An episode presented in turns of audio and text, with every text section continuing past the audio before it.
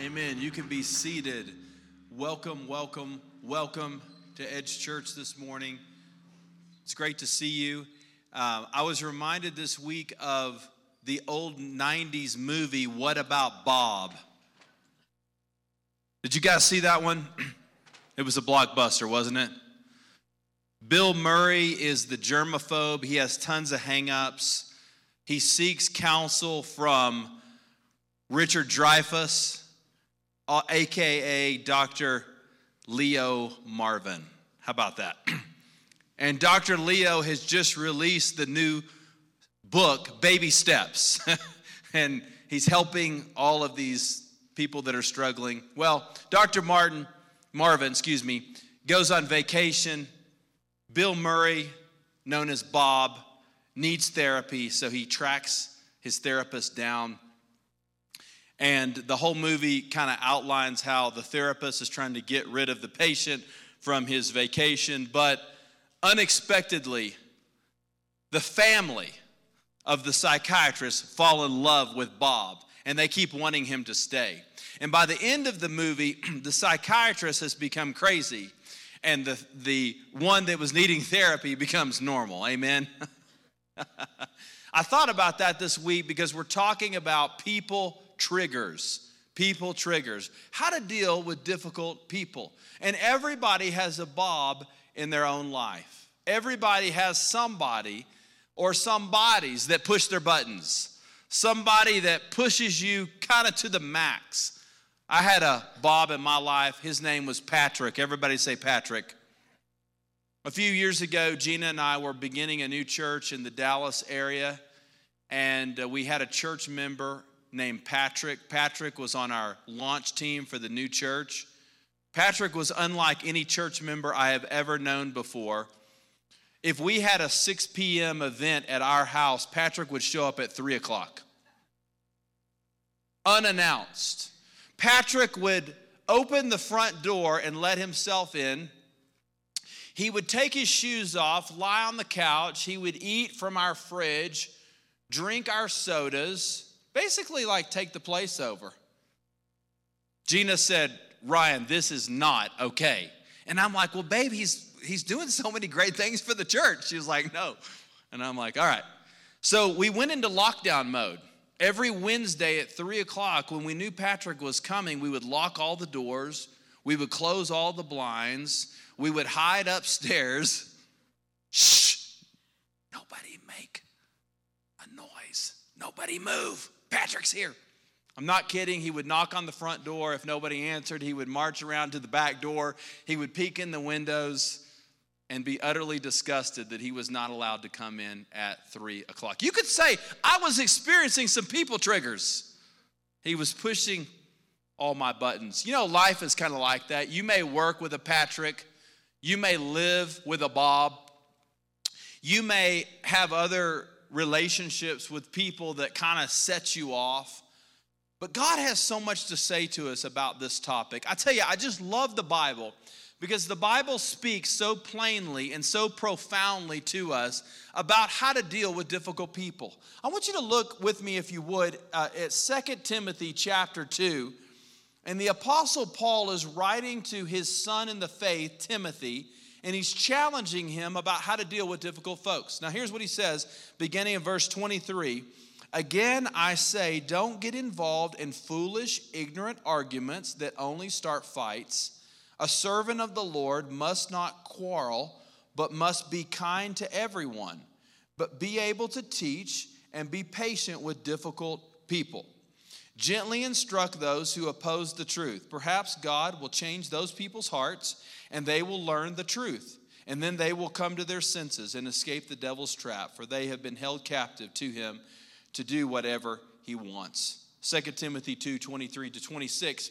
Let's look today at what God would say to us about how to deal with difficult people. And the first thing I want us to observe is that Paul writes to Timothy and he says, first of all, when it comes to difficult folks, we ought to avoid them avoid them. Now, you may be thinking, well, I would love to avoid the difficult people in my life, but I can't quit my job and I can't change families and I can't change all of the normal traffic patterns of my own life. But notice what he says here. He, doesn't say that we can always avoid the people, but he says we can avoid the arguments. Look at 23, verse 23. Again, I say, don't get involved in foolish, ignorant arguments that only start fights. So you may not be able to avoid the people, but you can avoid getting sucked into the drama. When, when certain topics come up, we can walk away. When people want us to agree with them on things that we think are petty and silly, we can say, no, thank you. We can walk away. He says, just stay out of that stuff. Avoid, avoid the drama. Avoid when people do crazy things. Just stay out of it. You know, we don't have to have an opinion on every single issue. You know, there's kind of this idea in our culture where if somebody tweets something that we don't like, we have to respond and say what we think. Or if something's going on in our culture that, you know, maybe we don't agree with or something that's not our preference, I have to make a blog post about it. I have to respond to it. And, and there is a time to stand up for things and to talk about things, but there's also a time to just be silent. There's also wisdom in knowing when to talk and when to not. And Paul says to Timothy, don't get sucked into aimless arguments. Look at the words he uses foolish, ignorant arguments that only start fights. If there's things that just only stir people up and cause divisiveness and, and cause contention, don't, don't, don't be a part of that. Don't be a part of that. Live above the fray, avoid that, stay away from it. Um, do everything you can do to, to avoid it. Now, Timothy is this young pastor, and the Apostle Paul is his spiritual mentor. And so, Paul is writing to Timothy, and he's challenging him on how to be a pastor and how to be a spiritual leader. And uh, it's possible that Timothy had some people in his church that were kind of contentious. Um, we know that Timothy struggled with being timid because Paul was challenging him to not be timid. And so, one of the areas that he probably needed to overcome a spirit of timidity was in relationship to people and dealing with difficult folks. Um, and, and so, this is something that's so true for us. We don't have to have a hot sports opinion about every single thing. Um, I have some strong political views, but I'm not going to get up here every weekend and, you know, tell you all that. And, and you know what? I'm really okay if you didn't vote like me in the last election. Okay with that because you know what? I'm focused on the main thing. God wants us focused on the main thing, not on the trivial things. And listen, when you get sucked into the trivial things, then you don't have the energy to put your emphasis and your strength on the things that really matter because we're just sucked into all of the fray. I used to serve as an associate pastor at a church in another city, and it was a large church, and everybody knew the church. And so, whenever there was a big issue going on, the uh, newspaper would call the pastor. We need a statement from you about blah, blah, blah. And our pastor would just laugh. He would say, You know what? You need to call Pastor so and so down the street. And he would redirect them. And then they would call the other church. And that pastor always had, he always had something to say about everything. It didn't matter. And the church was always in the middle of some controversy, most of the times out of silly little things that really weren't that big of a deal in the grand scheme of things.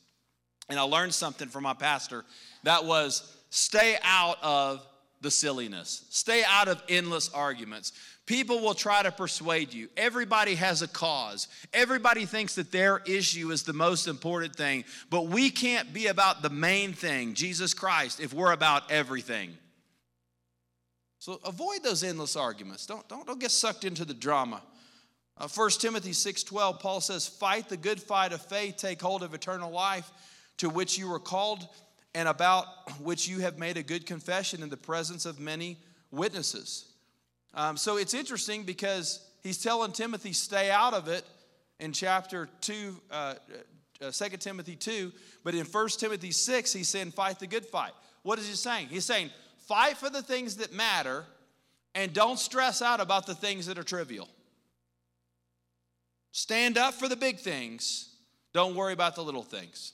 Don't get sucked into it. And sometimes we get sucked into things and we don't even realize it. You know, somebody comes to us and starts talking about something in the office, and, and all of a sudden we're in the middle of the drama and we didn't even We didn't even want to be in the middle of the drama, but we just found ourselves there. Avoid it. We stay away from it. Here's the second thing though people triggers. Avoid them, bless them. When people push our buttons, when you have a Bob, when you have a Patrick in your life, look at this right here 2 Timothy 2:24. A servant of the Lord must not quarrel, but must be kind to everyone and be able to teach and to be patient with difficult people. We can be nice to people that we don't actually care for. That actually shows maturity in our own heart. And if people critique you, do everything you can to diffuse it with kindness. So, how do we bless people? We bless people by being kind and by being patient. And this is what he says be, be kind, be patient. You diffuse the situation. We, we can be kind to the crazies, we can be gracious to people that make us nervous. Um, we, can be, we can be gracious to folks that we don't necessarily want to be around, but we have to be. We can do that. And really, it's a great measure of our own spiritual maturity, I think, when we can get along with people that we don't particularly care for. It, does it take a mature person to do that? Absolutely, it does, doesn't it? Yeah. It's easy to hang out with the people that you love. It's easy to get along with the people that bless you and encourage you and agree with you and all that. But here's what Paul's saying to Timothy your spirituality is measured by many times by, by how do you get along with the people that push all those buttons?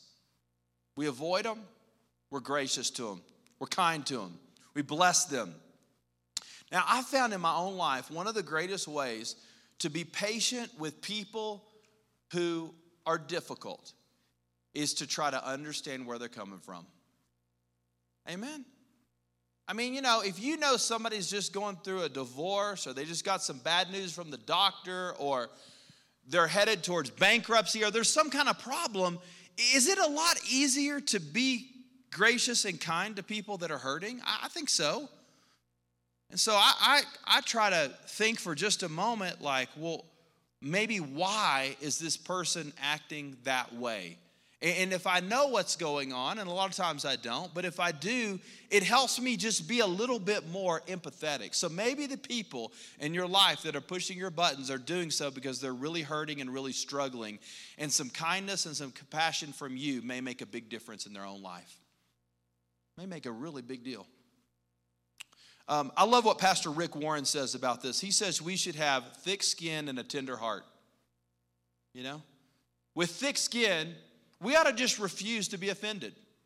I'm not going to easily be offended. I'm not going to go around and, um, and, and get my feelings hurt all the time. I got thick skin.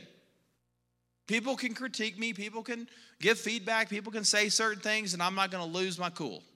Thick skin. A tender heart, though. Thick skin and a tender heart. An open heart that is ready to empathize with people who are really struggling. And the word that's used here, a servant of the Lord, is the word doulos in the language of the New Testament. And it's a word that actually means slave. And we talked about it last week. But a slave is someone who has no personal freedom and somebody who was subordinate, subordinated to the master. Um, such persons were forever on duty with no free time or personal life. And so that's the word that's being used here when the apostle speaks of our own relationship with God. He says, A servant of the Lord, a slave of the Lord, must not quarrel, but must be kind to everybody. So this is like a command. This is, this is exactly what God wants us to do. This is not like optional. This is like part of being a follower of Jesus. We're patient and we're kind with difficult people because we're a slave to Christ and we're, we're called to follow him. He's the master. Amen? We do what God has called us to do, and this is what God has commanded us to do. It's much harder for God to use me if I'm not patient and kind. If I'm full of pride, it's much more, it's much more difficult for God to be able to use me. When I'm gracious and kind, God can use me in different ways. He really can. And people can grow on us over time. I mean, I wonder today if we did a little survey. I found this to be true in my own life. Sometimes the people that I enjoy the most um, maybe didn't make the best first impression. Some of the people that I really enjoy being with, you know, today might have been people that I, I didn't really think that highly of when I first met them, but they grew on me. And maybe if you could be patient and kind with some folks, some people might grow on you. Maybe some team members at the office or some different people, you know, around you. You might be surprised who you might get along with. Might be surprising. Look at these verses. Uh, I've got a couple here that I want to share with you. Ephesians 4:32. And be kind and compassionate to one another, forgiving one another, just as God also forgave you in Christ. I mean, the reason we forgive people is because God first forgave us. It's a good motivation. Romans 12, 18. Uh, if it's possible, as far as it depends on you, live at peace with everyone. You can't control what everybody else does, but you can control what you do. And Paul, writing there in Romans chapter 12, says, Now, as, as far as it depends on you, you can't make decisions for everybody else. But as far as it depends on you, live at peace with everybody. That ought to be the goal of our life is to be peacemakers, to be peace builders. Not people that are constantly contentious, stirring things up, always at odds. There's always drama and conflict. No, no, no, no, no, no. As far as it depends on you, peace with everybody. I'm doing the best I can. Peace with everybody. And then Matthew 5 44, Jesus said this I'm telling you to love your enemies. Let them bring out the best in you, not the worst. Isn't that beautiful? I love the way the message paraphrase says that. Let that bring out the best in you. You see, when people put you down, when people drive you crazy, when people push your buttons, it's actually an opportunity for you to shine. It's an opportunity for the power of Christ within you to take your faith and your life to a new level. And guess what? People begin to see that, people begin to observe that, and they think, well, my goodness, what is going on in her heart that she would be so patient and so kind to somebody who is so difficult and really, it's just the power of God within us. See, everything we're talking about today, we need God. We need the Lord in our life. We really do. If we're going to deal with difficult people, we need the power of the Holy Spirit. We need the power of God's Word. We need the power of His Spirit and, and, and God's, God's impetus and God's drive to be able to do that because, in and of ourselves, when people push our buttons, we want to push them back. We want to we want to get rid of them, don't we? We want to say, "Man, I'm out of here." But man, with God's help, we can do great things. Well, how is this possible?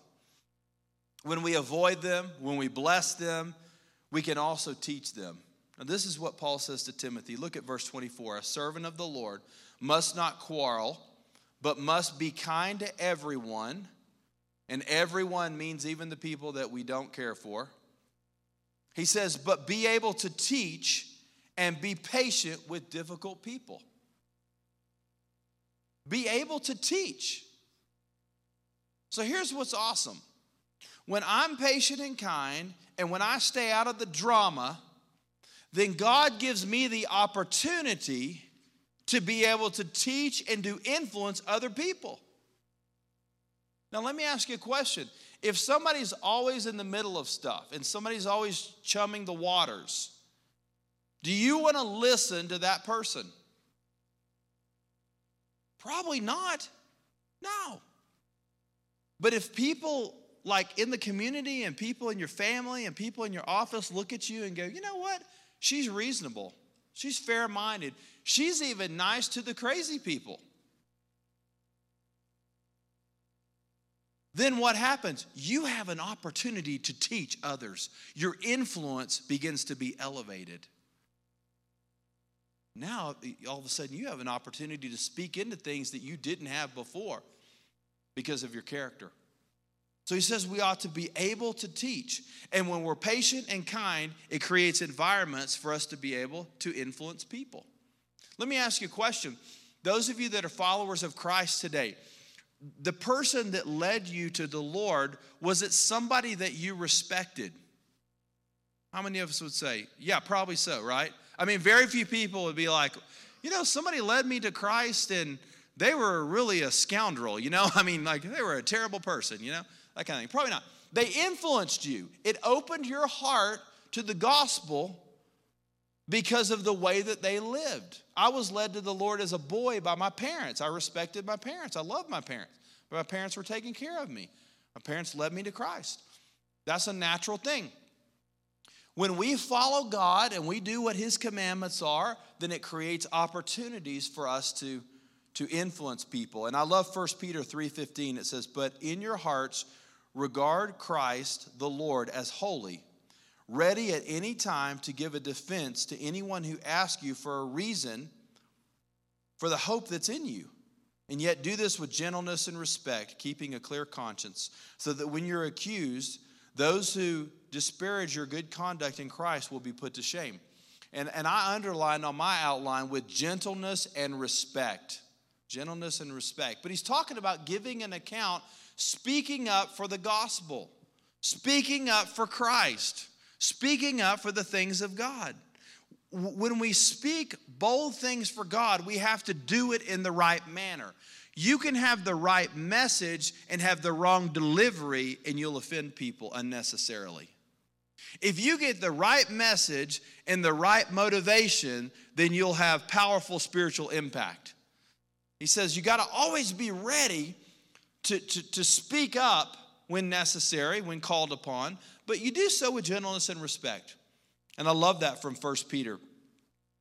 In other words, we don't want to just intellectually win an argument and spike the football in the end zone. That's not the goal when we talk to people about the Lord. The goal is to persuade them to see how great Christ really is. A few years ago, I was at a uh, family gathering. My great aunt and uncle had a party, and there was all these family members that were there, many of whom I knew, some, some I didn't know. There was like the, you know, second and third cousins, twice removed, you know, all those kind of people were there. And so uh, word kind of got out at the party that I was a pastor. And uh, when you have a pastor, sometimes you kind of have a target on you, like when people want to ask questions and things like that. And and so um, I just was kind of going to the family gathering. I didn't necessarily expect to have a Bible study, you know, or to preach a sermon. But one of the guys that was there was a really proud atheist. And when he heard that there was a pastor that was there, he saw this as a great opportunity to kind of unload all of his questions and have a debate. And really, he didn't really so much, I think, want to seek understanding as much as he wanted to make a point. He had this smirk on his face when he was asking all these questions. And so he's asking all these questions about the Bible and about Jesus and about evolution and creation. And I'm, I'm like trying to answer the nicest that I can. And I'm, you know, kind of saying, well, you know, this and that kind of thing. I don't think this guy had ever met a Christian before, really, or ever talked to one. And it's kind of an awkward thing. The whole room is there, like it's like game on. You know, you got the atheist and the pastor. You know, and it's like he's bringing all these big questions, and I'm I'm responding to them, and everybody's like just sitting there watching. You know, what what are they going to do? But you know what? Think by the grace of God, I was able to kind of keep my cool. I was able to give a good response. And by the end of the evening, instead of this guy being so cocky and arrogant, he actually began to change his demeanor and began to listen to a few of the points that I was making. It was awesome. And I think this is exactly what First Peter's talking about. Whenever we have that opportunity to speak up for the Lord, if we do so with the right approach, if we handle difficult people the right way, instead of letting them push all of our buttons, we can point them to the greatness of the Savior, Jesus Christ. He says, teach them. Teach them. But he says a final thing. He says we got to release them. So we avoid them, we avoid different arguments, silly arguments. We bless people by kindness and patience. We teach them, and then look at this we release them to God. Some people we cannot fix. There are things that only God can do, and we have to release them to the Lord. Matthew 5 44 says, Pray for your enemies, not just your friends. Sometimes we have to say, you know, Lord, I've said everything, I've done everything, I can't do any more. Lord, here you go. This belongs to you. I'm going to give that over to God. I wonder if you have some people in your life where you've said it all and done it all, and it's just now in the hands of God. We got to release that. There are certain things God has called us to do patience and kindness and teaching. There are certain things only God can do. Amen? Do you believe that today, church? That that God is the only one that can open blind eyes? And God is the only one that can change hearts? And God is the only one that can, that, that can turn people's uh, life from, from darkness to the light? Sometimes it's just up to God. And we have to be comfortable just releasing that to Him instead of feeling the burden and constantly striving to try to fix everybody. God, this one belongs to you. How do we deal with difficult people? We release them to God. We release them to God. Look at uh, verse 25 and 26 again. He says, Gently instruct those who oppose the truth. Perhaps God will change those people's hearts and they will learn the truth. Then they will come to their senses and escape from the devil's trap, for they have been held captive by him to do whatever he wants. Now, it, it helps me to be patient with people. Sometimes I'm not patient, but it helps me to be more patient when I think about this. Sometimes people are just simply confused. He says the, the, the devil confuses people, the devil blinds people. Why do we have so many problems in our culture and our society? Well, the devil is a liar. The devil, the devil is real. He's confusing people. And sometimes it's not that people are just bad people, they've just been confused by the devil. And we need to pray, God, open those eyes up. Lord, help people to see your goodness and your grace. And, and, and, and, and Lord, do something spectacular and supernatural in an individual's life. That, that needs to be our prayer. We live in a fallen world. Now, one of the areas that the devil fights the hardest against is relationships. Why? Because we need relationships. Relationships matter, people matter, your family matters. The devil doesn't want you to have unity in the home. The devil doesn't want you to get along with the people that you work with. We need people. And so he fights hard because he knows we need encouragement and he knows we need love and we need support and we need counsel and we need wisdom. And so he's constantly working against the thing that many times we need the most people. That's why relationships are so hard. Have you ever wondered why is it so hard to have friendships? Why is it so hard to have a healthy marriage?